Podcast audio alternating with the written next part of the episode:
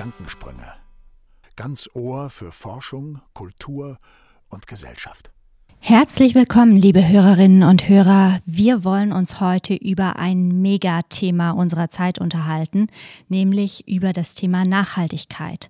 Und ich freue mich sehr, dass heute hier bei mir sind Maximilian Schüler, Professor für Umweltwissenschaften an der Technischen Hochschule Lübeck, Thomas Franke, Professor für Ingenieurpsychologie und kognitive Ergonomie an der Universität zu Lübeck und Florian Uhlig, Ulich, Professor für Klavier an der Musikhochschule Lübeck. Ganz herzlich willkommen. Ich freue mich, dass ihr alle hier seid. Und zum Start möchte ich gerne von euch allen einmal wissen, was heißt denn Nachhaltigkeit für euch überhaupt? Max. Ja, moin, herzlichen Dank für die Einladung. Ähm, Nachhaltigkeit für mich ist vor allen Dingen erstmal ein sehr überstrapazierter Begriff.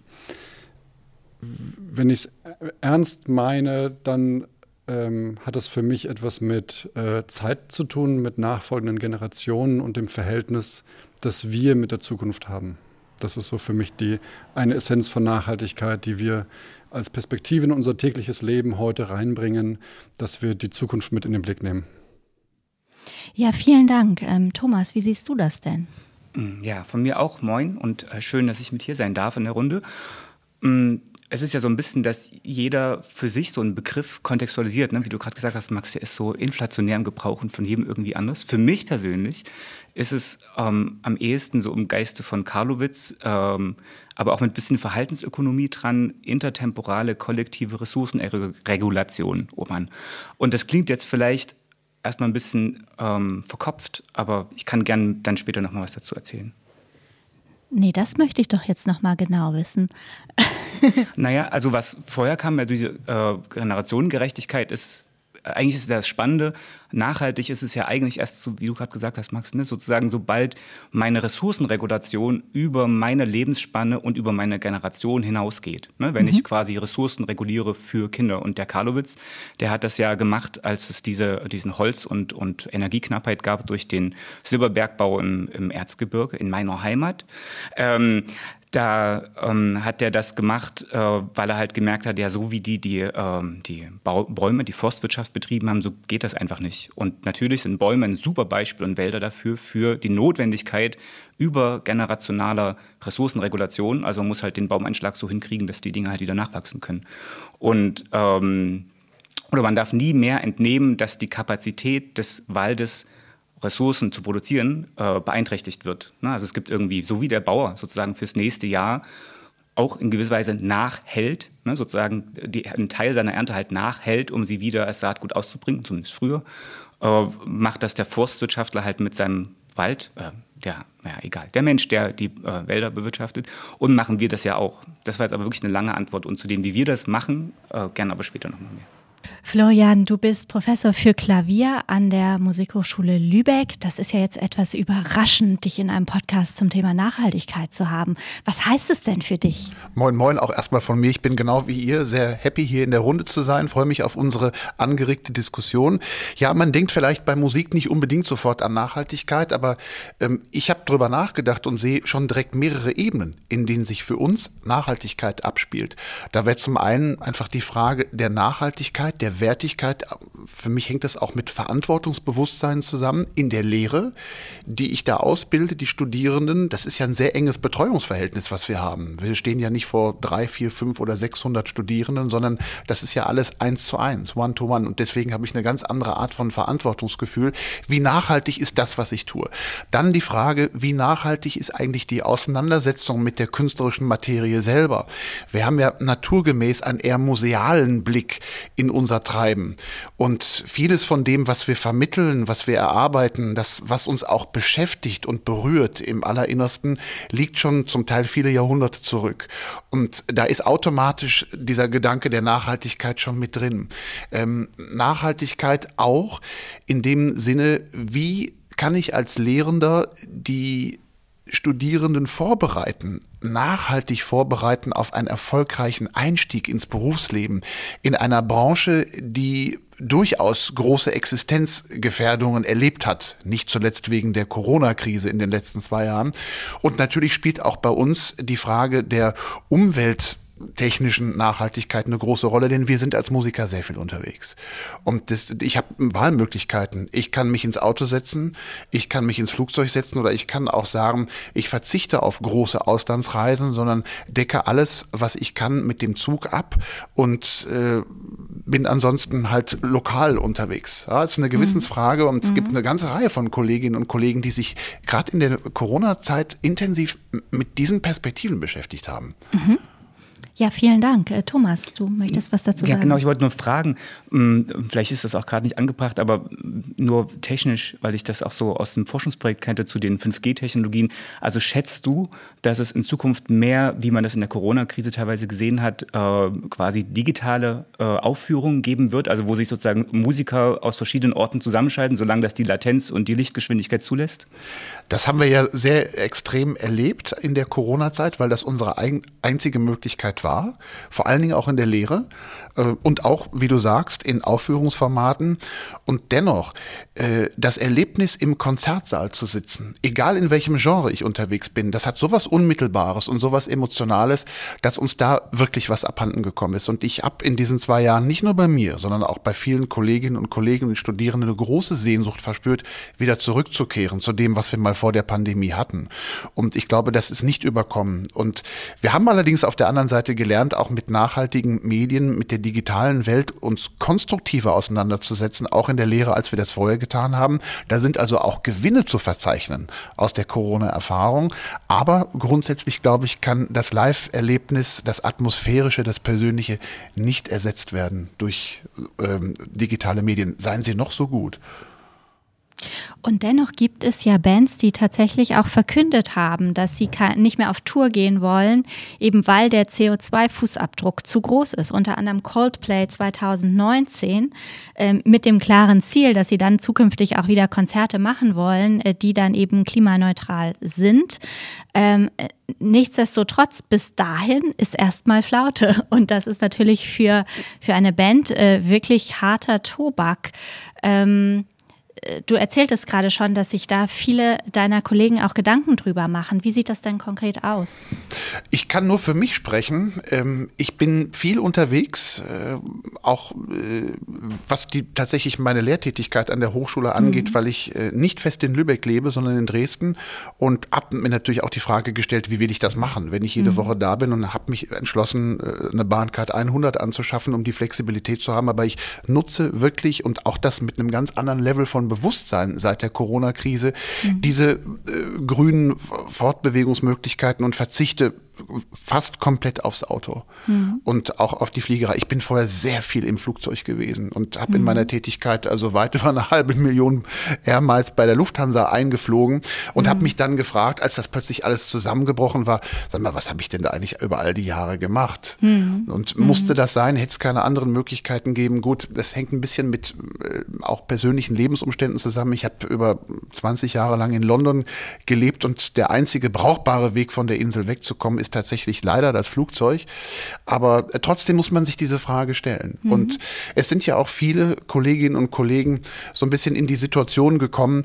Mit der Corona-Krise sind ja Konzertmöglichkeiten weggebrochen. Und das gilt für alle Genres. Das gilt für die Klassiker. Das gilt, du hast es gerade gesagt, auch für mhm. Coldplay. Und man kommt ins, man kommt ins Nachdenken. Muss ich denn so viel unterwegs sein? So unreflektiert mhm. wie vor Corona? Oder was ist denn wirklich wichtig? Und mhm. gibt es andere Möglichkeiten, mit denen ich mich beschäftigen kann und mich trotzdem künstlerisch zu artikulieren. Viele sind ins Studio gegangen, haben viele Platten aufgenommen, Podcasts, Lehrtätigkeit. Es gibt viele Möglichkeiten, mhm. sich da sehr lohnenswert und auch erfüllend mit Musik zu beschäftigen. Mhm.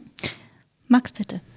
Ja, ich finde, das äh, sprichst einen ganz, ganz wichtigen Punkt an, ähm, der uns die Corona-Zeit vielleicht stark gezeigt hat. Ähm, die wir aber weiter brauchen, nämlich die Radikalität von Transformation. Also wenn ich allein an die Klimakrise denke, an die Biodiversitätskrise, dann stehen wir vor so großen Herausforderungen, die wir mit unserem Leben wie bisher eben nicht weiterführen können. Und genau diese Radikalität, sich komplett in Frage zu stellen, das tut weh. Das, das stellt, man stellt sich und seine früheren Entscheidungen in Frage. Und äh, wir sollten vielleicht schauen, dass wir die nicht entwerten, frühere Entscheidungen, sondern dass wir sie bewerten und neue Entscheidungen finden, neue, neue Formate finden, neue Wege finden. Ähm, aber diese Radikalität, die brauchen wir aus meiner Sicht und ähm, die, die wird sich stärker, die, die, die werden wir in verschiedenen Bereichen sehen. Mobilität, Kunst, ähm, Wissenschaft, ähm, äh, Ernährung, äh, da werden wir noch sehr, sehr viel sehen. Und damit sind wir ja so total im, in der Sphäre der Psychologie, ne? weil letztendlich entsteht unser kollektives Verhalten halt aus dem Verhalten von Individuen und äh, eigentlich letztendlich ist es ja nicht nur Verhalten, sondern Handlung, ne? unsere Handlungsregulation, also unser Erleben aber auch dabei. Und gerade was du gesagt hast, dass wir unsere Vergangenheit nicht entwerten, was ja gerade in der natürlich sehr schwierig ist. Also ne, ich habe auch drei Kinder und also sie haben alles recht, mir und meiner Elterngeneration vorzuwerfen, dass wir einfach mega unnachhaltig gelebt haben. Und äh, trotzdem ist es natürlich so, dass wenn das passiert, führt das bei vielen Menschen eben zu eine Art von innerem Widerstand äh, und ja auch kognitiver Dissonanz. Ne? Und dann ist die Frage, wie gehen wir mit kognitiver Dissonanz um, wenn wir sagen, na, aber wir wollen doch eigentlich was für unsere Enkel tun und unsere Enkelsenkel. Und äh, auf der anderen Seite haben wir uns ja auch, also ich meine, waren wir da irgendwie man kann sich vielleicht raushelfen aus dieser echt miesen Nummer, indem man sagt, naja, wir waren uninformiert, wobei das eben auch nur zum Teil stimmt, obwohl ja immer die Frage ist Wissen und Wissen. Also es gibt ja so viele Grade von Wissen. Und ähm, ich meine, mir geht das selber auch so. Ne? Ich bin in dem Bereich auch eine ganze Weile unterwegs und ich bin auch erst 2019 ist mir das Ganze stärker bewusst geworden, wie also wie massiv das ist. Und ich glaube, dass es uns an vielen Stellen immer noch nicht bewusst ist. Und ich finde dann immer, was ist die richtige, in Anführungsstrichen, richtige Haltung oder was ein, mögliche, ein möglicher ethischer Kompass, den man sich nehmen kann. Und für mich persönlich, und das ist, glaube ich, auch für jeden eine persönliche Entscheidung, ist das so, ich will mir meines Fehlhandelns bewusst sein. Ne? Zum Beispiel wie vor uns. Ich habe mir heute mal, weil du diese tolle Milch hier vom Hamfelder Hof hast, habe ich mal für die Milch und nicht für die Hafermilch entschieden, weil, ne, und ich finde das Mist, sozusagen. Ich fühle mich da ein bisschen schlecht. Und viele Leute sagen, hey Thomas, jetzt hab dich nicht so. Und es ist auch wieder richtig, also ich glaube, sozusagen, da ist kein richtig und falsch, aber für mich ist es so, ich darf mich falsch entscheiden. Für mich, ich erlaube mir das, aber immer dem Bewusstsein, dass es falsch ist. Und falsch ist natürlich so eine Frage, oder dass es besser ginge. Es ist ja auch nicht richtig und falsch, sondern es geht besser. Und besser heißt im Sinne von nachhaltiger. Wenn ich zum Beispiel zur Hafermilch gegriffen hätte, gut, das ist jetzt einer, ich glaube, von diesen äh, schwedischen Produzenten, da kann man sich natürlich auch wieder fragen, da wäre ich sofort bei dir bei der Frage, ob das, äh, Max, ob das jetzt sozusagen, ähm, was ist schlimmer, die Lieferkette oder, wir haben mal Hamfelder Hof, das ist ja sozusagen wahrscheinlich sogar eine Weidemilch oder, ich meine, dass es Bio ist, wäre jetzt mein mentales Modell. Bio bringt jetzt erstmal nicht so wahnsinnig viel, sondern Vollweide würde was bringen und ich weiß nicht, ob die Vollweide machen müsste man jetzt genauer schauen. Also ich finde gerade das Thema Milch ist ein super spannendes Beispiel, weil ja überhaupt, also ähm, wie heißt das, das Buch von Jonathan Safran Foer, dieses uh, How You Can Save the World Before Breakfast? Oder, oh, also das ist voll blöd, mit, mit eigenem Unwissen im Podcast rumzulaufen. Aber alle, die es wissen, werden das jetzt vielleicht hören und andere werden es googeln. Ähm, oder wir schneiden es raus. Ähm, aber äh, das ist, finde ich, ein total tolles Buch, was es als Hörbuch gibt, weil besonders als Hörbuch, als Unwissendes, ich habe das irgendwann von irgendjemandem empfohlen gewonnen, das gehört, man denkt die ganze Zeit, und dann plötzlich irgendwann kommt's, Essen und Ernährung ist das zentrale Problem, wo man die Leute am miesesten verletzen kann in ihrer eigenen Identität. Ich, ich finde, ist, sorry, aber da, da, da, da würde ich gerne noch was sagen. Ich finde es eine ganz, ganz wichtige Unterscheidung zwischen einer individuellen Entscheidung, die ich als Person treffe, wo ich mir Umweltkriterien zu einer, zu einer Maxime meines eigenen Handels machen kann. Ich kann mich versuchen, richtig zu entscheiden. Ich werde grandios daran scheitern. Also zumindest ist das meine Wahrnehmung so. Ich habe mich dann doch mit ein bisschen Ökobilanz mit Lebensmitteln auseinandergesetzt und bin ähm, weniger in der Lage, im Supermarkt eine richtige Entscheidung zu treffen, ähm, weil die Welt eben für mich nicht ganz so, ganz so einfach ist. Ähm, ich finde aber nicht, dass wir die Welt retten durch eine Summe von individuellen Entscheidungen, sondern wir brauchen gesellschaftliche Entscheidungen, wir brauchen politische Entscheidungen, wir brauchen wirtschaftliche Entscheidungen. Und das ist für mich eine andere Ebene als die einzelne Konsumentscheidung. Die belässt diese Verantwortung zu sehr bei dem Individuum und zu sehr bei einer moralischen Bewertung von richtig und falsch. Es ist richtig, ähm, vegan zu sein, es ist falsch, Fleisch zu essen, es ist ähm, äh, falsch, Äpfel aus Neuseeland zu essen, etc. Das macht das Ganze für mich ähm, ja, macht die Stimmung immer so ein bisschen schlecht. Und die Entscheidung im Supermarkt würde davon nicht einfacher, denn in vielen Fällen haben wir nicht die Möglichkeit, nachhaltige Produkte einzukaufen ähm, oder zu wissen, was eigentlich nachhaltig ist. Und ähm, da, glaube ich, brauchen wir eher die gesellschaftlichen Entscheidungen, die Rahmenbedingungen schaffen, dass wir ein nachhaltiges Leben führen können. Aber da würde ich einmal ganz entscheidend widersprechen, einfach nur aus Spaß an der Diskussion und äh, dann hören wir aber vielleicht gleich wieder auf und lassen uns führen äh, oder moderieren.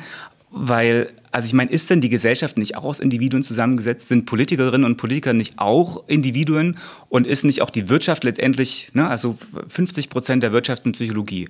Das war für mich der Grund, Psychologie zu studieren. Äh, eigentlich erst mit einem ökonomischen Interesse, dann bin ich irgendwie in der Technikecke gelandet und am Ende irgendwie bei Nachhaltigkeit rausgekommen. Keine Ahnung wie.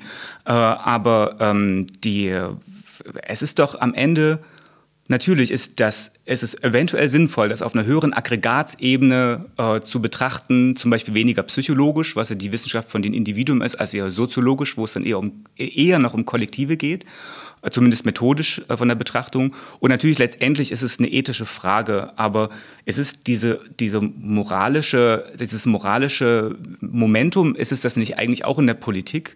Also von daher, weil diese Diskussion, die du aufmachst, finde ich total spannend und wichtig, weil die immer wieder kommt, so nach dem Motto, ja, die böse Wirtschaft, und das ist nur eine, die böse Wirtschaft will euch einreden, ihr Individuum müsst euch ändern, dabei muss sich die Wirtschaft ändern. Aber eigentlich müssen wir alles gleichzeitig machen. Und ich sehe total ein, dass das, ähm, gerade aus den Scientists for Future gab es da mal so eine, so eine Initiative, von der ich nur so ein bisschen mitbekommen habe, dass es solche Self-Efficacy, äh, ne, sozusagen, wenn ich vegan lebe, dann fühlt sich das für mich richtig an und dadurch ähm, fühle ich mich gut und vielleicht auch moralisch überlegen anderen Individuen aber letztendlich tue ich der Welt weniger gut, als wenn ich, was weiß ich, jetzt irgendwo in die Politik gehe und dort was beeinflusse. Aber am Ende ist ja beides gut. Und die Frage ist natürlich, und da gebe ich dir wiederum total recht, wo äh, Pain Gain, ne? also wo habe ich am wenigsten Pain und der meiste Gain. Ne? Wenn ich sozusagen jetzt eine Stunde investieren will, um nachhaltiger zu leben, schreibe ich dann lieber ein Paper oder bringe ich mir lieber bei vegane Rezepte bei? für mich selbst. Und ich meine, da habe ich natürlich die, den luxuriösen, äh, die, die luxuriöse Situation, dass das für mich durchaus eine, ich bin bei beiden selbstwirksam. Ne? Ich kann jetzt irgendwie ein tolles Paper zu nachhaltiger Mobilität schreiben mit Zeit oder ich kann mich um vegane Rezepte kümmern. Ich wüsste nicht, was besser ist. Aber ich finde das spannend, gerade über diesen, diese, diese, dieses Spannungsfeld zu reden. Also ich stimme dir auf jeden Fall zu, dass die die Wirtschaft, die Politik, die Gesellschaft, das sind wir Menschen. Ähm, was ich meinte, war tatsächlich die Rolle, in der ich mich befinde. Also und, und genau das, was du sagst, in der, in der Rolle des Wissenschaftlers, der du, der du ähm, Einfluss nimmst, ähm, dort eine Entscheidung zu treffen pro Nachhaltigkeit ist eben etwas anderes, als das von uns nur als Konsumenten zu erwarten. Und das ist mein Gefühl, dass wir in der, in der, in der Debatte das Ganze auf uns Menschen als Konsumenten abwälzen und sagen, wir als Menschen müssen aufs Auto verzichten. Ähm, und niemand von den, von den Politikern und unserer Verwaltung erwartet, den Radverkehr besser zu machen oder, oder einfacher zu ermöglichen, damit diese Entscheidung leichter wird. Äh, denn, denn wir wollen ja tatsächlich, ich unterstelle mal, die meisten Menschen wollen den Planeten nicht kaputt machen. Es fällt uns nur so verdammt schwer. Ja, tatsächlich ähm, ist diese, diese Verlagerung auf das Individuelle ja teilweise auch über den CO2-Fußabdruck passiert, der ja vom BP eingeführt wurde, was ich auch ganz, ganz interessant fand, ähm, ähm, um auch ein Stück weit davon abzulenken, wie viel CO2 denn dieser Erdölkonzern in die Luft pustet. Ja. Obwohl der deswegen nicht unbedingt schlecht ist. Ne? Also zumindest nee. ich persönlich finde das aus einer Handlungsregulationsperspektive, so psychologisch, finde das super gut. Also ne, wenn wir ein finites weltweites äh, CO2-äquivalente Budget haben, dann ist das ja so und das kann man auf Staaten runterbrechen mit im, im, im Sinne von politischen Verhandlungen und in den Staaten kann man es wieder auf die Verursacher, also auf Wirtschaft und Individuen runterbrechen und dann kann man sagen, naja, Lübeck hat sowas, so, so eine, äh, ne, dann kann man es auf, auf Städte runterbrechen. Letztendlich ist für mich, und das würde mich total interessieren, was der, die Ökobilanz Finanzierung als Wissenschaft sagt, ist das ein super gutes Werkzeug, um Leuten zu sagen, das ist dein Beitrag. Und natürlich ist dein Beitrag jetzt auch aus deiner eigenen Unfreiheit erwachsen, lieber Mensch, ne? weil klar, wenn es halt im, im Laden nicht bezahlbare vegane Produkte gibt und die veganen Burger mehr kosten als die Fleischburger, dann ist irgendwas verkehrt. Ne? Oder wenn, also sozusagen, dann kommt es um Subventionierung, quasi wie verteilen wir als Gesellschaft das Geld. Ähm, aber ähm, keine Ahnung, also mich würde das interessieren. Ich höre das nämlich auch mal wieder, um das, das Konzept zu torpedieren und ich finde es eigentlich super cool. Das Konzept gibt es, und zwar auf zwei Ebenen. Auf der staatlichen Ebene haben wir das mit dem Paris-Protokoll, ähm, dass tatsächlich ja die Budgets auf die einzelnen Staaten runtergebrochen sind, äh, die einzelnen Staaten individuelle Verpflichtungen eingegangen sind, um zu reduzieren. Das, dafür, dafür haben wir in Deutschland das Klimaschutzgesetz. Das gibt es aber auch auf der ähm, wirtschaftlichen Ebene. Das gibt es die Science-Based Targets Initiative, die also die, das Handeln durchaus auch ganz ähm, richtig verschiedenen Wirtschaftssektoren zugewiesen hat. Also die, das Verbrennen von Kraftstoffen, das machen wir nicht eben aus, aus, aus weil wir das Benzin trinken, sondern das machen wir, um voranzukommen. Das gehört zum Mobilitätssektor. Ähm, und äh, die aktuellen, ähm, die aktuelle Verteilung wurde eben gegenübergesetzt dem, dem Reduktionspfad und das lässt sich für jedes, für den Wirtschaftszweig, für jede Branche, tatsächlich aber auch für ein Einzelunternehmen ein eigener Reduktionspfad ableiten, wo nicht nur die direkten Emissionen drin, sondern auch die Vorkettenemissionen. Also das ist zum Beispiel bei, äh, bei Volkswagen gibt es diese Science-Based Targets, wo auch die Herstellphase, also die Produktion äh, vom Stahl, die Produktion der Batterieautos mit drin ist, als Ziel festgelegt ist. Und dieses Ziel versucht Volkswagen jetzt eben zu, zu erreichen bis, ich glaube, 2050, da auf Null, Netto Null runterzukommen, mit allen methodischen Problemen, die das Ganze wieder hat. Ähm, tatsächlich, und das kann man als Person ganz genauso machen. Auch da gibt es Ideen, dass wir als, als Einzelbürger ähm, 11 Tonnen CO2 ja in Deutschland ungefähr emittieren pro Person. Nachhaltig wären, glaube ich, zwei ähm, dass wir uns auch dieses Ziel setzen können. Und da wird es dann aber auch dem Individuum sehr, sehr schwer runterzukommen. Jetzt ist schon ein paar Mal das Schlagwort Ökobilanzierung gefallen. Ähm, und daran schließt sich im Prinzip die Frage an, wie wissen wir denn, ob die Kuhmilch oder die Hafermilch besser ist oder ob die Papiernoten oder die Noten auf dem Tablet besser sind oder die Aufnahme eines Konzertes oder das, das Live-Konzert. Max, dein Thema. Ja, Ökobilanz. Ähm so ein bisschen die, die Statistik der Umweltwissenschaft. Ähm, man kann das Ergebnis herausbekommen, dass man reintut. Und äh, die Ökobilanzmethodik gibt es tatsächlich als eine ISO-Norm und mit der kann man ähm, Produkte und Dienstleistungen, die Umweltaspekte von Produkten und Dienstleistungen über den Lebenszyklus bewerten. Und zu dem Lebenszyklus gehört eben die Extraktion der Rohstoffe, also von der Erdölpumpe über die Produktionsschritte, die Nutzungsphase, ähm, Maintenance bis eben zum Recycling oder bis zur Deponie. Das ist so der gesamte Lebenszyklus. Und diese Methode ist aber sehr, sehr spezifisch. Das heißt, je nachdem, welche Fragestellung ich habe, kommt eine andere Antwort bei heraus. Und es macht durchaus einen Unterschied, ob ich die Frage stelle, ähm, was hat aktuell die bessere Ökobilanz, ein batterieelektrisches Fahrzeug oder ein Verbrennungsfahrzeug? Da kann man eine klare Antwort zu bringen, indem man die ganzen Prozesse analysiert und die ganzen Emissionen über den Lebenszyklus aufaddiert und, und bewertet. Eine andere Frage ist es, welche Auswirkungen hat das, wenn wir unseren Mobilitätssektor in Richtung E-Mobilität transformieren? Das ist eine andere Fragestellung, ähm, weil wir dann über Veränderung der Stromnetze sprechen. Wir, wir, wir sprechen über Veränderung von Rohstoffketten. Und diese Veränderungen haben andere Emissionen, bringen andere Emissionen mit sich als die derzeitigen Emissionen. Und genau diese, diese Diskrepanz der Perspektive führt dazu, dass ähm, eine scheinbar gleiche oder eine einfache Fragestellung wie, was ist denn besser für die Umwelt, das E-Auto oder der Verbrenner, eben dann doch nicht in einem Satz beantwortet werden kann und auch nicht in einem Satz beantwortet werden sollte. Und das ist so schwer ne, für, die, für die Kommunikation, weil Menschen wollen die Antworten haben. Und ich weiß, dass ich irgendwann mal mit jemand vom IFOL, glaube ich, darüber debattiert habe, dass ich das total blöd finde, dass die äh, fettarme Milch und fettvollmilch äh, quasi gleich bilanzieren. Und wo ich sage, na, eigentlich ist doch das sozusagen ein Unterschied, weil bei, ne, wenn man von dem Fett, das ist doch das, also das ist ja Fett und, und Wasser. Und das heißt, wenn ich eben was von dem Fett für was anderes benutzen kann, dann kann ich der Milch, dem Liter Milch auch nicht das gleiche äh, CO2-Äquivalent zuweisen, wie wenn das eben nicht geht geht. Und äh, aber am, am Ende ist es ja eine Statistik, die in sich kohärent ist, ne? sozusagen, wie du gesagt hast, es ist eine Norm, so nach meinem Laienverständnis. Und ähm, aber ich glaube, das ist halt wirklich diese Komplexität zu vermitteln, ist unglaublich schwer, aber auch unglaublich wichtig, weil gerade beim Elektroauto er, erlebt man ja immer wieder diese vollkommen unterkomplexen Diskussionen. Und mir ging das selber, selbst als Forscher lange so. Das hat mich so unglücklich gemacht, dass immer wieder gerade in so den ersten Jahren, ne, ich bin seit 2008 in der Elektromobilitätsforschung, äh, das heißt, da war das, war, ne, es gab ja 1992, wissen viele nicht, auf Rügen schon einen ganz tollen Feldversuch. Und mein erstes Elektroauto-Quartett habe ich 1994 von meiner Mutter bekommen. Aber die moderne Elektromobilität ist ja eher so 2008 und da haben äh, damals Daimler und ähm, BMW sozusagen, äh, die einen halt den Mini elektrifiziert und die anderen den, ähm, wie heißt der gleich? Smart elektrifiziert und halt in kleine Feldversuche gesteckt. Mit viel Government-Funding äh, Forschung gemacht. Äh, unter anderem waren wir da eben auch mit dabei. Und äh, als ich dann publiziert habe, hat mich das immer wieder interessiert, was ist denn jetzt eigentlich besser? Und natürlich, kleinere Reichweiten sind besser, kleinere Batterien sind besser. Ne? Ich muss irgendwie diese Batterie halt wirklich nutzen. Das ist nicht wie ein Tank, irgendwie so ein Metallgefäß, was natürlich auch irgendwie, wenn es größer wird, blöder ist. Aber das ist halt bei der Batterie um, um, um Dimensionen viel schlimmer, wenn das größer wird.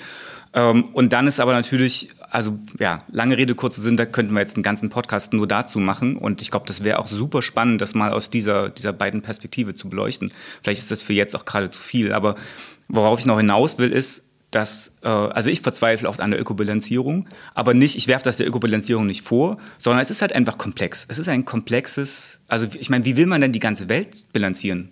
Und das versucht die Ökobilanzierung ja in gewisser Weise. Ähm, du hattest gerade schon angedeutet, Thomas, dass du dich ja auch mit äh, Elektromobilität beschäftigt hast. Was genau will denn die Ingenieurpsychologie dort? Hm. In einem Satz, den Menschen ihre Reichweitenangst austreiben. Natürlich gibt es keine Reichweitenangst, sondern das war sozusagen, also ich habe promoviert zum Thema ähm, Reichweitenstress und warum wir ihn nicht bekommen äh, und habe mir einfach Stressmodelle angeschaut. Äh, ne? Lazarus und Frogman ist so ein großes äh, Stressmodell, das transaktionale Stressmodell, was sagt, wir haben keinen Stress, außer wir machen ihn uns selbst. Oder eben, wir haben Stress, äh, außer wir wissen gut, wie wir ihn vermeiden. Also ne, die Bewertung von Situationen, von Ressourcenkonflikten. Ne, wenn ich jetzt zum Beispiel, wir haben jetzt zum Beispiel eine finite Zeit, die haben wir uns gesetzt und du kriegst immer Stress, wenn wir lange quatschen. Äh, und das heißt, es gibt eine Ressource, ist die Zeit und dann dann gibt es irgendwie noch, okay, das wird jetzt zu komplex, das Beispiel, aber ich glaube, von der Grundidee ist klar, worauf ich hinaus will. Und das ist ja mit der Reichweite eines Elektrofahrzeugs genauso. Wenn ich zum Beispiel, letztes Jahr im September habe ich mir ein Elektrofahrzeug einer US-amerikanischen Marke, nicht hier aussprechbar, aber wir wissen, glaube ich, worüber ich rede, äh, zugelegt nach, äh, nach, lang, äh, nach langem Warten. Und wir sind nach zwei Wochen, nachdem wir das Fahrzeug hatten, 1500 Kilometer nach Italien gefahren, an einem Tag. Äh, und das ist die kleinste Reichweitenauslegung. Äh, das heißt, wir haben richtig oft geladen. Wir sind halt früh um vier losgefahren und waren halt abends irgendwie um elf da. War okay. Man kann ja zwischendurch sich immer ausruhen, Fahrerwechsel, schlafen und so weiter. Reichweitenstress nicht einmal. Aber als wir zurückgefahren sind, na, haben wir sozusagen im Ferienhaus geladen und dann war es irgendwie kalt und dann war eine Umleitung und dann war so eine bergige Strecke am Anfang und die Reichweite ist runtergegangen und ich war mir unsicher. Komme ich jetzt noch an oder komme ich jetzt nicht an? Am Ende war es okay, ich bin halt einfach langsamer gefahren. Ne? Man kann das beherrschen, wenn man halt weiß, dass langsamer fahren besser ist, weil da gibt es dieses Ding, das nennt sich Physik und das nennt sich Luftwiderstand und der steigt nicht linear mit der Geschwindigkeit, sondern mehr als linear. Lange Rede, kurzer Sinn. Es geht letztendlich darum, wie können wir Nachhaltigkeit für Menschen leichter machen durch technische Systeme. Und es wäre ja super billig, im Auto anzuzeigen, gucke mal, wenn du jetzt so und so viel schneller fährst, kommst du so und so viel weniger Reichweite an. Es gibt haufenweise Energieeffizienzanzeigen, die es einfach nicht gibt, die aber super billig zu machen wären. Ne? Sozusagen, wenn ich auf der Autobahn fahre, denke ich ja, schneller ist besser. Ist ja auch richtig. Aber wie viel schneller, schneller ist wie viel besser? Da haben wir, gibt es den Time-Saving Bias. Auch dazu haben wir jetzt nicht die Zeit, aber man kann ja mal Time-Saving Bias googeln. Ähm, und ähm, der beschreibt äh, die kognitive Verzerrung. Da gibt es auch ein Video auf, auf unserem YouTube-Kanal dazu. Vielleicht kann man das irgendwie nochmal, wenn ihr Shownotes habt oder so, verlinken, aber egal. Nicht so wichtig. Worauf ich hinaus will, ist, ich bräuchte einfach nur eine Anzeige, die mir sagt, okay, du fährst jetzt 100. Wenn du 120 äh, fahren würdest, würdest du an deinem Ziel, an deinem im Navi eingestellten Ziel fünf Minuten früher ankommen und es würde dich so und so viel Kilowattstunden mehr, mehr kosten und so und so viel ähm, CO2 würde es mehr produzieren oder was weiß ich oder Geld oder I don't know in, in Einheiten. Und damit könnte ich doch viel äh, rationaler entscheiden, weil die Daten sind da. Es ist total billig, aber es wird einfach nicht gemacht. Und ich freue mich super, dass die DFG uns gerade also an dem aktuellen DFG-Projekt, was ich im äh, Herbst starten werde, was aktuell noch den Arbeitstitel Amori hat, was irgendwie passt, finde ich, da hat die DFG uns äh, Gelder, äh, dem, dem Daniel Görges von der TU Kaiserslautern und hier an der Uni Lübeck gegeben, um Energieeffizienz Interfaces für Elektrofahrzeuge äh, zu äh, beforschen und zu entwickeln, also die menschliche Ressourcenregulation mit Energie im Elektrofahrzeug. Und es gibt einen Elektrofahrsimulator übrigens an unserer Uni Lübeck. Und alle, die das jetzt hören und sagen, spannend, äh, die können ja mal dazu googeln. Der Fahrsimulator am IMIS der Uni Lübeck, dann, da kann man sich demnächst als Proband bewerben. So, das war es jetzt aber. Aber das bringt mich tatsächlich auf, auf ähm, eine Frage. Ähm, also ich habe nicht das Gefühl, in einem Rutsch nach Italien runterfahren zu müssen, ob mit tanken oder ohne. Ähm, und genauso letztendlich ist es ja auch mit den, mit, mit, mit den Konzerten. Wie, wie, wie, wie halten wir es denn mit der Suffizienz? Also wie halten wir es denn mit dem, mit dem bösen, bösen Wort Verzicht? Ähm, was wir so als Gesellschaftskonzept überhaupt gar nicht, gar nicht haben dürfen und gleichzeitig ich das immer stärker wahrnehme, ähm, dass es doch ein Luxusgut ist, zu verzichten. In dem Moment, wo ich nämlich genügend Ressourcen habe, muss ich mir kein Auto kaufen, weil ich mir jederzeit die Mobilität organisieren kann, die ich haben möchte. In dem Moment, wo ich genügend Ressourcen habe, ähm, auf äh, Entertainment zuzugreifen, auf Kultur zuzugreifen.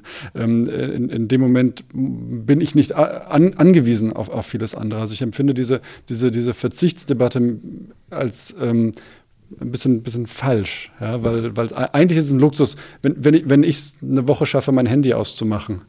Aber, aber argumentierst du jetzt pro Suffizienz oder kontra Suffizienz? Ich, ich, bin, ich, bin, ich bin der Meinung, wir brauchen Suffizienz ähm, und ähm, würde gerne weniger das als ein Verzichtsthema sehen, sondern eher als, einen, hm. als, als, einen, als etwas positiv besetztes. Ja, ich empfinde, ja. Wie gesagt, ich empfinde es eigentlich als sehr wünschenswert, mein Handy auszumachen und sehr wünschenswert, eine Woche lang keine E-Mails zu schreiben ähm, und, und äh, sehe mich da gar nicht in der, in, der, in, der, in der Position dazu. Schauen wir da doch nochmal auf die Kulturszene, was das heißen würde, wenn wir jetzt sagen, wir machen schwerpunktmäßig regionale Konzerte. Ähm, äh, Florian, was, was hieße das für euch? Hm. Ich will mich nicht aus der Verantwortung als Individuum rausreden, dass ich eine Entscheidung für mich treffen kann, ein Konzert zu spielen oder nicht zu spielen. Ich kann ja sagen, okay, ich bin jetzt gerade in Lübeck und ich kann es mit meinem Gewissen vereinbaren, mit dem Zug nach Hamburg zu fahren, dort zu konzertieren. Ich kann aber auch sagen, ähm, ich habe ein Konzert in äh, Santiago de Chile und da kann ich nicht mit dem Zug hinfahren. Also diese Entscheidung bleibt mir natürlich selber und da will ich mich nicht aus der Verantwortung reden. Aber es ist doch schon eigentlich so, dass die Anzahl der Leute, die äh, mit Musik ihren Lebensunterhalt bestreiten, verglichen mit der allgemeinen Bevölkerung verschwindend gering ist. Und der Fußabdruck, der hinterlassen wird durch das Publikum, die zu so einem Konzert gehen, ist ja wesentlich größer. Konkretes Beispiel. Herbert Grönemeyer gibt ein Konzert ähm, im Dortmunder Westfalenstadion. Mhm. Ich weiß gar nicht, wo der wohnt. Wisst ihr das zufällig? Vielleicht Berlin oder so? Nee, der lebt in London. Der mhm. lebt in London. Okay, ein gutes, sehr gutes Beispiel. Das heißt, er muss sich überlegen, wie mache ich das? Ähm, der wird vielleicht mit dem Eurostar fahren, aber er wird vielleicht auch fliegen oder komplett auf das Ganze verzichten. Aber der Fußabdruck, den dieses Event hinterlässt, der ist ja seitens des Publikums, diese vielen zigtausend Menschen, die in das Stadion gehen, um ihn zu hören, sehr mhm. viel größer. Mhm. Das ist, das muss man, das muss er in dem konkreten Fall natürlich auch noch mit, mit einberechnen. Und wir müssen auch ein bisschen schauen, dass wir das Kind nicht mit dem Bade ausschütten. Anderes konkretes Beispiel, wenn der Bundeskanzler aufgrund seiner politischen Verantwortung eben nun mal an einem gegebenen Arbeitstag zwei oder drei Etappen absolvieren muss, dann kann er das nicht anders machen, außer im Hubschrauber zu steigen oder ins mhm. Flugzeug. Und da muss man auch abwägen, wie groß ist die Verantwortung desjenigen oder derjenigen, die dort ihrer beruflichen Tätigkeit nachkommt. Und wie muss ich das vielleicht doch gewichten im Vergleich zu Otto Normalverbraucher oder Lieschen Müller, die vielleicht da suffizienter sein sollten als diejenigen, die in einer gehobenen Verantwortung sind. Und andersrum, wenn ähm, ich weiß nicht, äh, wer Herbert Grönemeyer jetzt nur noch in London Konzerte spielen würde und dafür immer alle nach London äh, pendeln, wäre das vielleicht auch nicht im Sinne des Erfinders. Nein, außerdem wird er in London keine Konzerte spielen, da ist er nämlich unbekannt. Ich meine, er, äh, sein Lied schaffen oder sein musikalisches Schaffen ist deutsch und da wird ihn niemand verstehen. Also der wohnt zufällig aufgrund von persönlichen Vorlieben in, in London, aber mhm. Das ist ja auch eine Wahlmöglichkeit, die er treffen könnte, zu sagen, ich ziehe nach Berlin, damit ich eben dann den, ja, den hauptsächlichen Anteil meiner beruflichen Tätigkeit mit dem Zug machen kann. Mhm. Ich finde aber den Punkt, den du machst, sehr, sehr wichtig und gleichzeitig sehr, sehr, sehr spannend. ähm, mal runtergebrochen, äh, Grönemeyer oder Olaf Scholz, die müssen sich halt überlegen, muss das sein? Und die Antwort kann durchaus sein, ja, das muss sein an einem gegebenen Tag äh, zweimal nach Brüssel und, und äh, zwischendurch nach, nach, äh, nach Wien zu fliegen.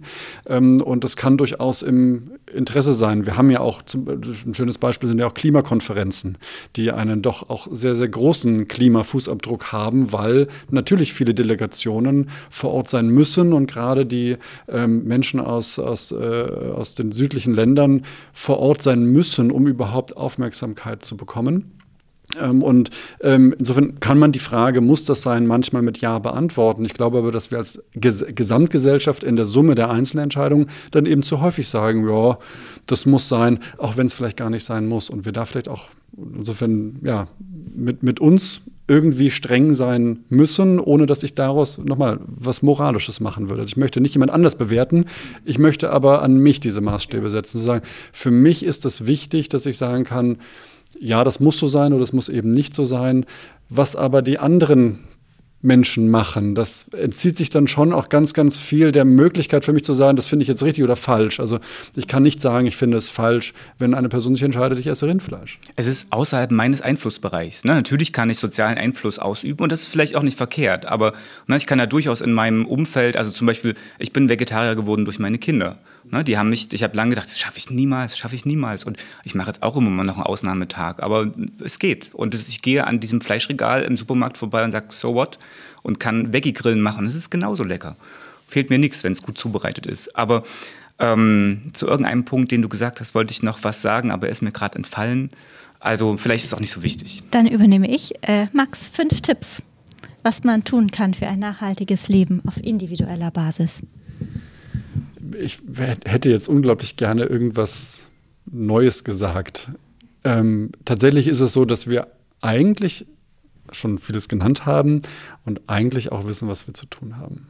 Weniger Auto fahren, weniger fliegen, weniger Fleisch essen, weniger Strom verbrauchen, weniger konsumieren, weniger Plastik, besser sortieren. Es, ist jetzt, es klingt jetzt, ist jetzt wie langweilig und, und, und kleinteilig, aber das ist es nun mal. Das ist das, was wir jederzeit machen können, wo wir vielleicht etwas weniger bequem sein können als Personen, wo wir uns dann auch nicht groß fühlen müssen zu sagen, ah, ich habe jetzt irgendwie hier auf, das gehört einfach zum Leben dazu, möglichst wenig Müll zu produzieren und wenn ich Müll produziere, sorgsam damit umzugehen. Das ist nun mal so, das ist eine Verantwortung, die wir als Menschen haben. Daraus können wir noch nicht ableiten, dass wir besonders gut sind und andere Leute, die das nicht machen, besonders schlecht sind. Aber es sind genau diese Dinge, die ich genannt habe, die, die ähm, uns als Gesamtgesellschaft voranbringen würden, die dann doch in der Summe einen großen Effekt haben. Aber ist es nicht. Moment. Ja, äh, ich wollte dich gerade fragen, Thomas, als Psychologe, warum fällt es uns denn so schwer? Ja, darf ich ganz kurz vorher noch äh, eine, eine Rückkommentar äh, stellen? Also mir ist meine Frage von vorhin wieder eingefallen, aber die stelle ich, äh, oder vielleicht werfe ich die kurz als erstes ein äh, und wir können die dann nochmal behandeln, weil ich mich gefragt habe, naja, sollten wir als WissenschaftlerInnen jetzt zu Konferenzen fahren, Schrägstrich fliegen oder nicht? Ne? Sollten wir mehr Online-Events machen und was ist da eigentlich richtig oder falsch oder angemessen? Weil trotzdem gilt ja für uns, auch wenn wir WissenschaftlerInnen sind, immer noch dieses äh, vielleicht eben zwei, äh, ne? sozusagen also von elf auf zwei zu runterzukommen. Ähm, und ähm, äh, der andere Punkt ist mir schon wieder entfallen. Es ist wirklich verflixt. Aber so ist das manchmal. Ich habe gehört, das nimmt mit dem Alter zu. Ähm, und ich soll mir keine Gedanken machen, wenn mir manchmal so ein Brain-Wipeout passiert. Also, du hast gefragt, warum uns das so schwer fällt, oder? Genau. Und ähm, naja, also ich versuche das mal persönlich zu beantworten. Ähm, weil das Spannende ist ja, woher ziehen wir unsere Kraft zum Handeln? Und äh, wir haben zum Beispiel mit, mit Kollegen von früher äh, Uni Rostock, jetzt äh, Uni Leipzig ähm, und, und vielen weiteren Kollegen ähm, letztens ein Paper publiziert, da ging es darum, um unsere eigene Batterie. Ne, wenn ich, man sagt das ja manchmal so, ne, boah, mein Akku ist leer. Boah, ich bin so fertig. Und äh, man beschreibt das oft auf so einer Metapher der Batterie. Und dann war die Idee, naja, sollten wir das nicht eigentlich nutzen, zum Beispiel im Arbeitskontext, äh, einfach äh, diese Metapher einfach mal wörtlich zu nehmen und Leute zum Beispiel in so Tagebuchforschung zu befragen, wie ist denn deine Batterie gerade? Bist du gerade energiegeladen oder bist du gerade nicht energiegeladen? Und dann kann man sich natürlich als nächstes fragen, wenn das als Messmethode funktionieren würde, oder messen ist da schon ein bisschen übertrieben, aber sagen wir jetzt mal ein bisschen vereinfacht Messmethode, ähm, dann kann man sich fragen, naja, was gibt uns denn eigentlich Energie und was, was nimmt uns Energie? Ne, zum Beispiel Kultur, Musik ist für mich der totale Energiegeber. Wenn ich ein Paper schreibe und Musik höre, wird das umso wesentlich besser, als wenn ich keine Musik höre. Außer ich bin in so einem ganz tiefen Zustand des Bei mir Seins, wo ich sage, ich brauche jetzt keine Musik. Aber meistens, wenn ich merke, meine Batterie ist ein bisschen leer, ich bräuchte jetzt eigentlich irgendwas, um mich zu aktivieren oder meine Gedanken ein bisschen lösen zu können von irgendeinem konkreten Problem, dann hilft mir die richtige Musik total. Ne? Sozusagen dieses Mind-Shifting äh, für mich ähm, oder verändert meine kognitiven Prozesse. Und ich glaube, das geht vielen Menschen so, meine ich zumindest. Und worauf ich hinaus will, ist, natürlich produziert das Streaming von Musik ähm, CO2. Ähm, vielleicht kann ich das optimieren. Und ähm, letztendlich aber, worauf ich hinaus will, ist, es ist sozusagen für mich immer abzuwägen, äh, was nimmt mir Energie, quasi ne, Pain, was verursacht mir quasi kognitive Schmerzen im Sinne von Workload oder eben emotionale Schmerzen im Sinne von, oh, ich will aber Fleisch essen oder was weiß ich. Und auf der anderen Seite, was ist ein Gain? Und ich finde, wir sollten alle Dünnbrettbohrerinnen sein,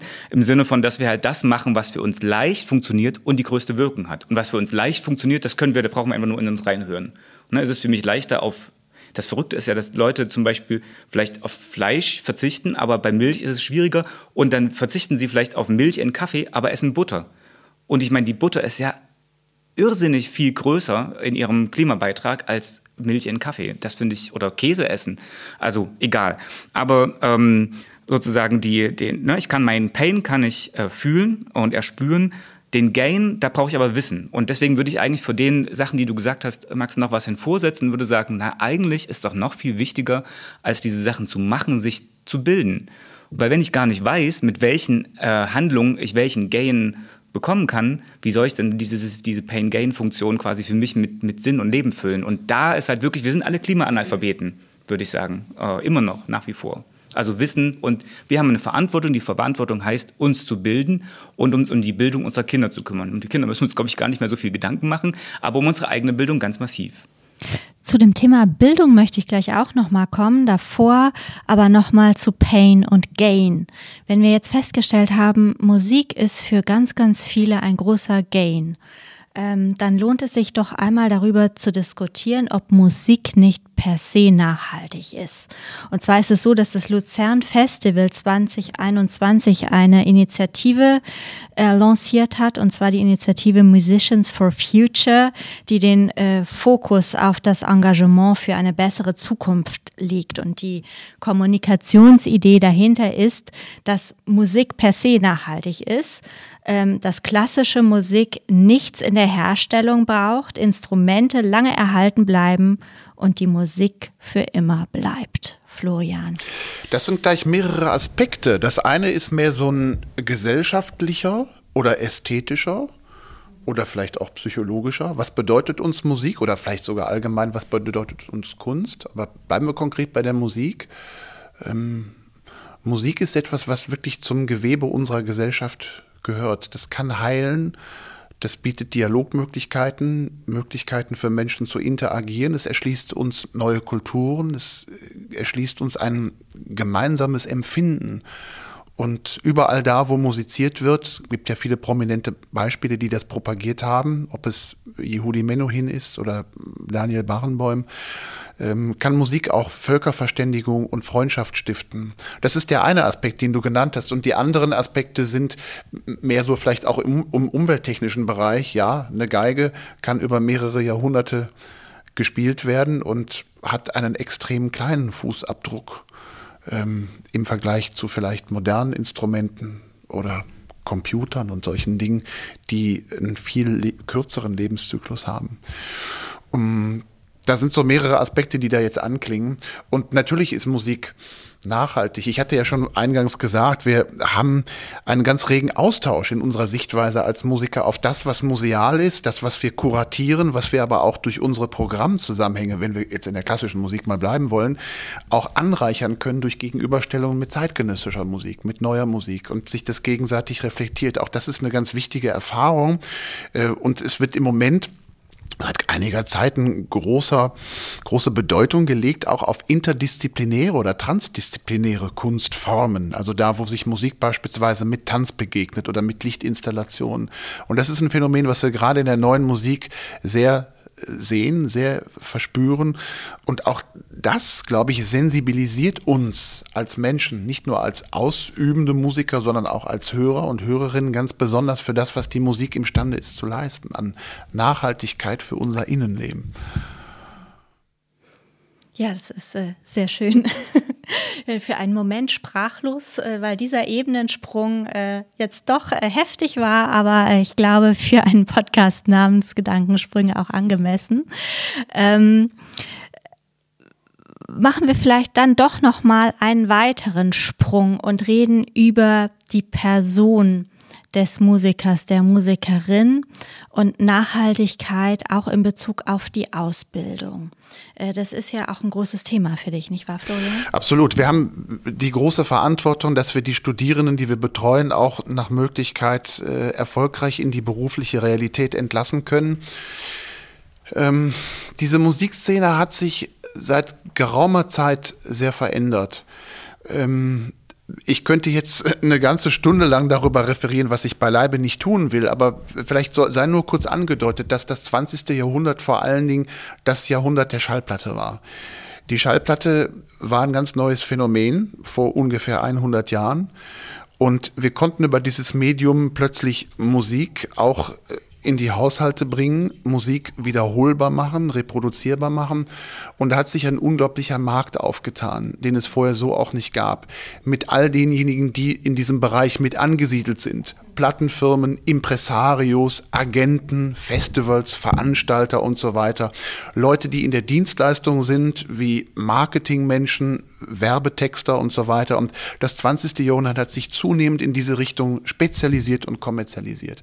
Irgendwann ist der Markt gesättigt und äh, die Schallplattenfirmen hatten diese Relevanz nicht mehr. Es werden heutzutage vor allen Dingen in unserem Bereich, in der klassischen Musik, sehr wenig CDs verkauft. Das, was zirkuliert wird neu, läuft auch viel über Spotify, über YouTube, über TikTok, auch über Anbietformen, die die Labels selber auflegen, ja, ob es jetzt iTunes sind und äh, verschiedene andere Dinge, Amazon Music.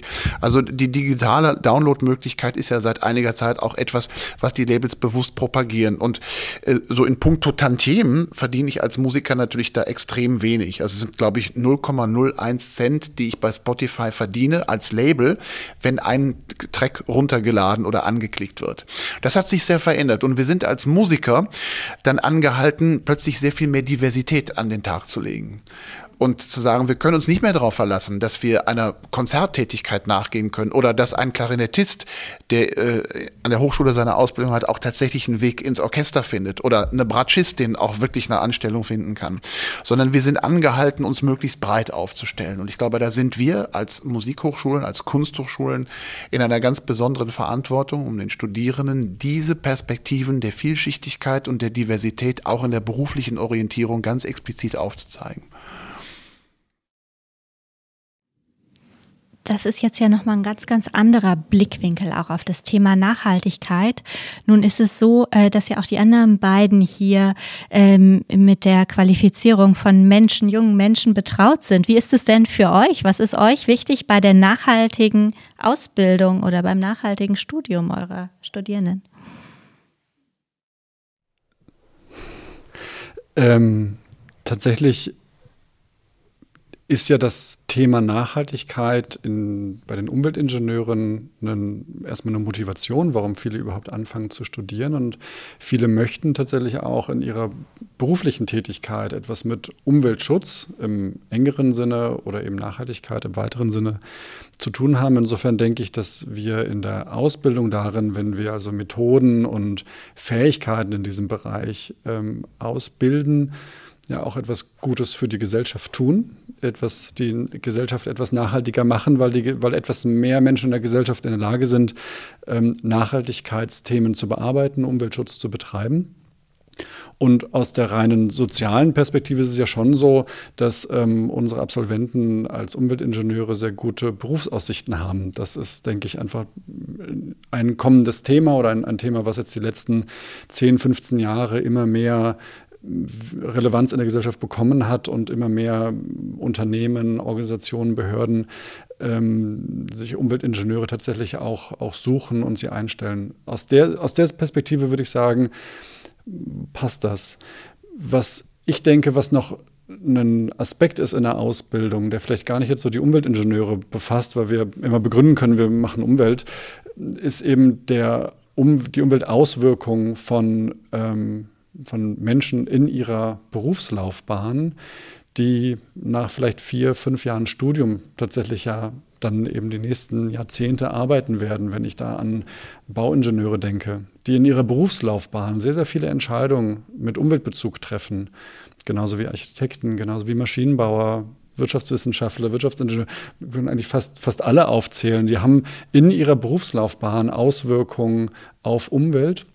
Und auch da finde ich es eben wichtig, wenn im Studium Umweltgedanken, Umweltwissen, Klimabildung einen, einen, größeren Fokus haben würden. Das ist durchaus etwas, was ich als Lücke identifiziert, zumindest für mich identifiziere, dass wir eben doch noch nicht in aller Munde sind oder nicht in allen Curricula drin sind, nicht in allen Ausbildungsgängen, ähm, wir das Thema Nachhaltigkeit tatsächlich auch eben mit einem wissenschaftlichen Anspruch auch behandeln.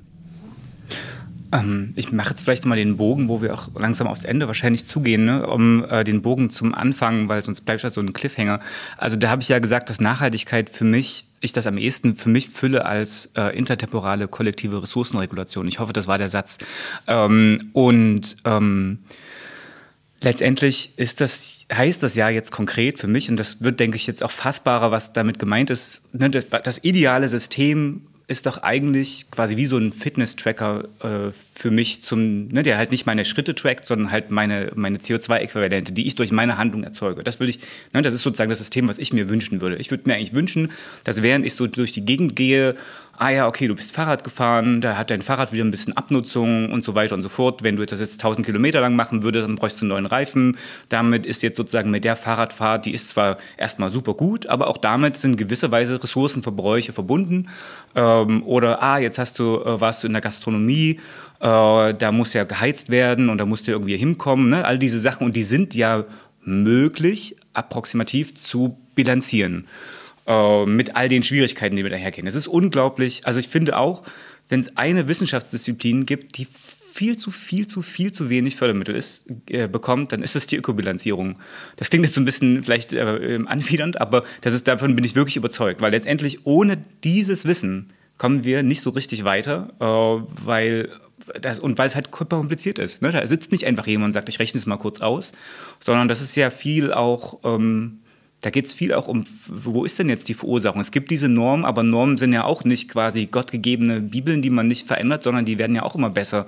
Und worauf ich aber eigentlich hinaus will, ist, wenn ich so einen Fitness-Tracker hätte, ne, der zum Beispiel, sagen wir jetzt nur meine, meine Mobilität trackt, oder zum Beispiel, ich bin gerade boah, ein so ein Thema, wo ich schlechtes Gewissen habe, äh, betreue gerade eine Masterarbeit von so einem kleinen Zwei-Personen-Startup, was hier von diesem ähm, Gateway 49, 49, 42 Inkubator äh, betrieben wird äh, oder gefördert wird, wo es um äh, Sustamer heißen die, äh, wo es um Ökobilanzierung beim Einkauf geht. Na, also all diese vielen Tools, die hoffentlich in den nächsten Jahren immer weiter Verbreitung finden und erstmal auch auf den Markt kommen, weil es ist schwierig, daraus ein Geschäftsmodell zu bauen. Ich habe viele sehr, sehr gute Ideen bisher gesehen und keine, die wirklich nachhaltig, jetzt in der, in der wirtschaftlichen Nachhaltigkeit äh, Fuß gefasst hat.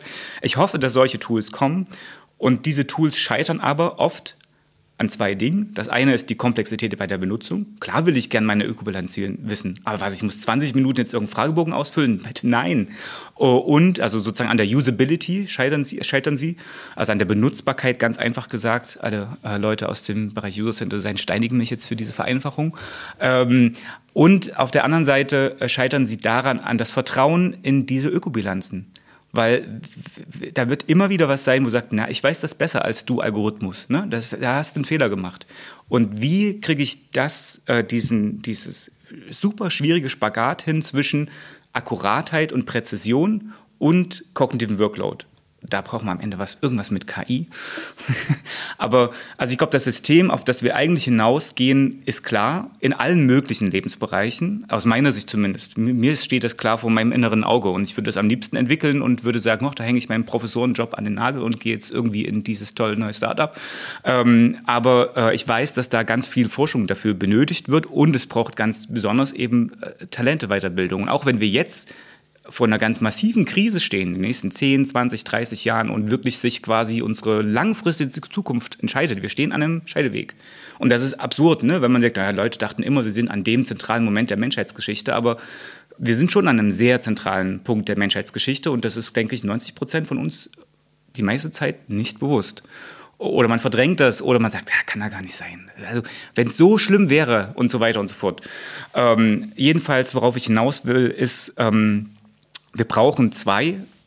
Wir brauchen einmal Menschen, die Menschen verstehen und wir brauchen Menschen, die diese Tools entwickeln können. Und es ist einfach so, in der Ressourcenregulation kommen die meisten Ressourcen, die Anzeige der Ressourcen immer mehr digital zu uns. Ne, zum Beispiel meine Zeit, da gucke ich auf die Uhr. Da gucke ich nicht, fühle ich nicht in mich hinein. Ne? Oder wenn ich wissen will, was habe ich getrunken, dann nehme ich einen Tracker. Oder wenn, wenn, wenn wir wissen wollen, waren wir sportlich genug aktiv, nehmen wir eine Fitnessuhr und so weiter und so fort. All diese Ressourcen, die was für meine Gesundheit, für meine Mobilität, ne? dann nehme ich den DB-Navigator und suche mir meine Strecke raus. Ah, okay, dann nehme ich vielleicht doch das Taxi. Und, ne? Also all diese Sachen sind immer Ressourcenentscheidungen, Ressourcenregulationssituationen. Und äh, die könnte ich unterstützen. Äh, und dafür brauche ich aber ein super App-Design und dafür muss ich den Menschen erstmal verstehen in seinem Wesen. Und deswegen braucht man Ingenieurpsychologie und Medieninformatik. Und wir haben ja die Medieninformatik, zum Beispiel an Uni Lübeck, hier an der TH Lübeck gibt es das ja auch. Also lange Rede, kurzer Sinn und ich entschuldige mich für die urstlange Antwort. Ähm, es ist total schön, dass viele Leute, die motiviert sind, äh, was für die Umwelt zu tun, zum Beispiel in die, in, in die, im Bereich Umweltingenieurwesen, Ökobilanzierung und so weiter gehen, da freue ich mich. Und ich würde mich auch freuen, wenn Menschen äh, sagen würden, ah, ich könnte irgendwas mit diesen digitalen Tools machen und jetzt zum Beispiel an der TH oder Uni Medieninformatik studieren oder einen anderen Informatikstudiengang, weil ich glaube, es ist super viel möglich an konkreten Beiträgen zu unserer gemeinsamen digitalen Zukunft. Das ist ja irgendwie auch eine fast schon scheinbar nicht mehr rückkehrbare Bewegung, dass unsere Welt immer digitaler wird. Äh, und gehe dahin. Oder zum Beispiel auch äh, in den neuen Studiengang der Psychologie, der sich Cognitive Systems heißt, der glaube ich, der Master-Vertiefung, die sich da angeben wird. So, jetzt habe ich sehr viel Eigen- und Fremdwerbung gemacht und damit höre ich jetzt auf. Aber ich, ich, ich würde noch mal auf, auf diesen Gedankentracker gehen. Also eher Gedankentracker. Wir brauchen, was du sagst, in unserem täglichen Verhalten irgendwie so ein Gefühl. Ist das jetzt eher positiv oder ist das eher negativ? Und ich würde nicht nur sagen, was kostet das Ganze, sondern auch, was ist der Gain? Also wo, wo, wo ähm, haben wir positive Effekte auf Nachhaltigkeit? Gerade wenn ich dann auf die Kunst und Kultur ähm, äh, wenn, wenn, wenn, ich, wenn ich die berücksichtige und sage, ich tue da was für mich, ich tue etwas für unsere Stadt, ich tue etwas für die kulturelle Entwicklung von uns als Gesellschaft, auch das zahlt ja wiederum positiv auf die Nachhaltigkeit ein. Und vielleicht brauchen wir bei den ganzen digitalen Tools doch auch wieder ähm, Intuition dafür, was uns eigentlich gut tut, was uns als Menschen tut und was uns als Gesellschaft gut tut.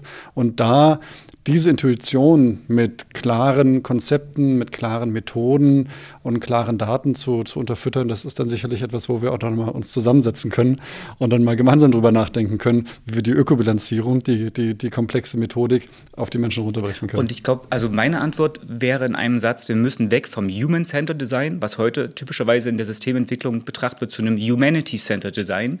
Das wäre jetzt so eine utilitaristischen, das kommt relativ schnell auf so ein kollektivistisches ähm, Expertokratiesystem raus und das funktioniert, glaube ich, nicht, weil das, was du gemacht, was ich von dir verstanden habe, ist, finde ich, wesentlich menschlicher. Intuition und, und ähm, letztendlich das nicht von irgendeiner Expertenorganisation, von, von, von einem Individuum herzusteuern. Und dann heißt es, glaube ich, am ehesten, klar, ne, in mich reinzufühlen, was macht mich eigentlich wirklich glücklich. Ne? What you need is not what you, what, what you want. Manchmal gibt es halt eine Diskrepanz. Also was macht uns wirklich langfristig glücklich? Das ist nachhaltig. Das ist großartig und dann würde ich auch sagen, äh, wir machen eine Abschlussrunde zu genau dem Thema und ich würde euch fragen, was macht euch nachhaltig glücklich? In einem Satz. Natur erfahren.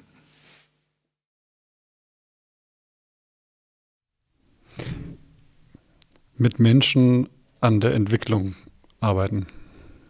Ja. Mitmenschlichkeit und Verantwortungsgefühl. Vielen, vielen Dank an meine tollen Gäste, äh, Maximilian Schüler, Thomas Franke, Florian Uhlich, Herzlichen Dank für diese inspirierenden Gespräche und ähm, liebe Hörerinnen und Hörer, ich möchte Sie sehr gerne auf unsere kommenden beiden Folgen des äh, Podcasts Gedankensprünge aufmerksam machen. Und zwar wird es in den nächsten beiden Folgen um das Thema nachvollziehbar und nachbar gehen. Und wenn Sie zu diesen beiden Themenkomplexen schon Fragen haben, dann lade ich Sie herzlich ein, uns per E-Mail oder über die Social-Media-Kanäle diese Fragen zuzusenden und dann werden wir sie sehr, sehr gerne im Podcast diskutieren. Bis dahin alles Gute und bis bald. Tschüss. Gedankensprünge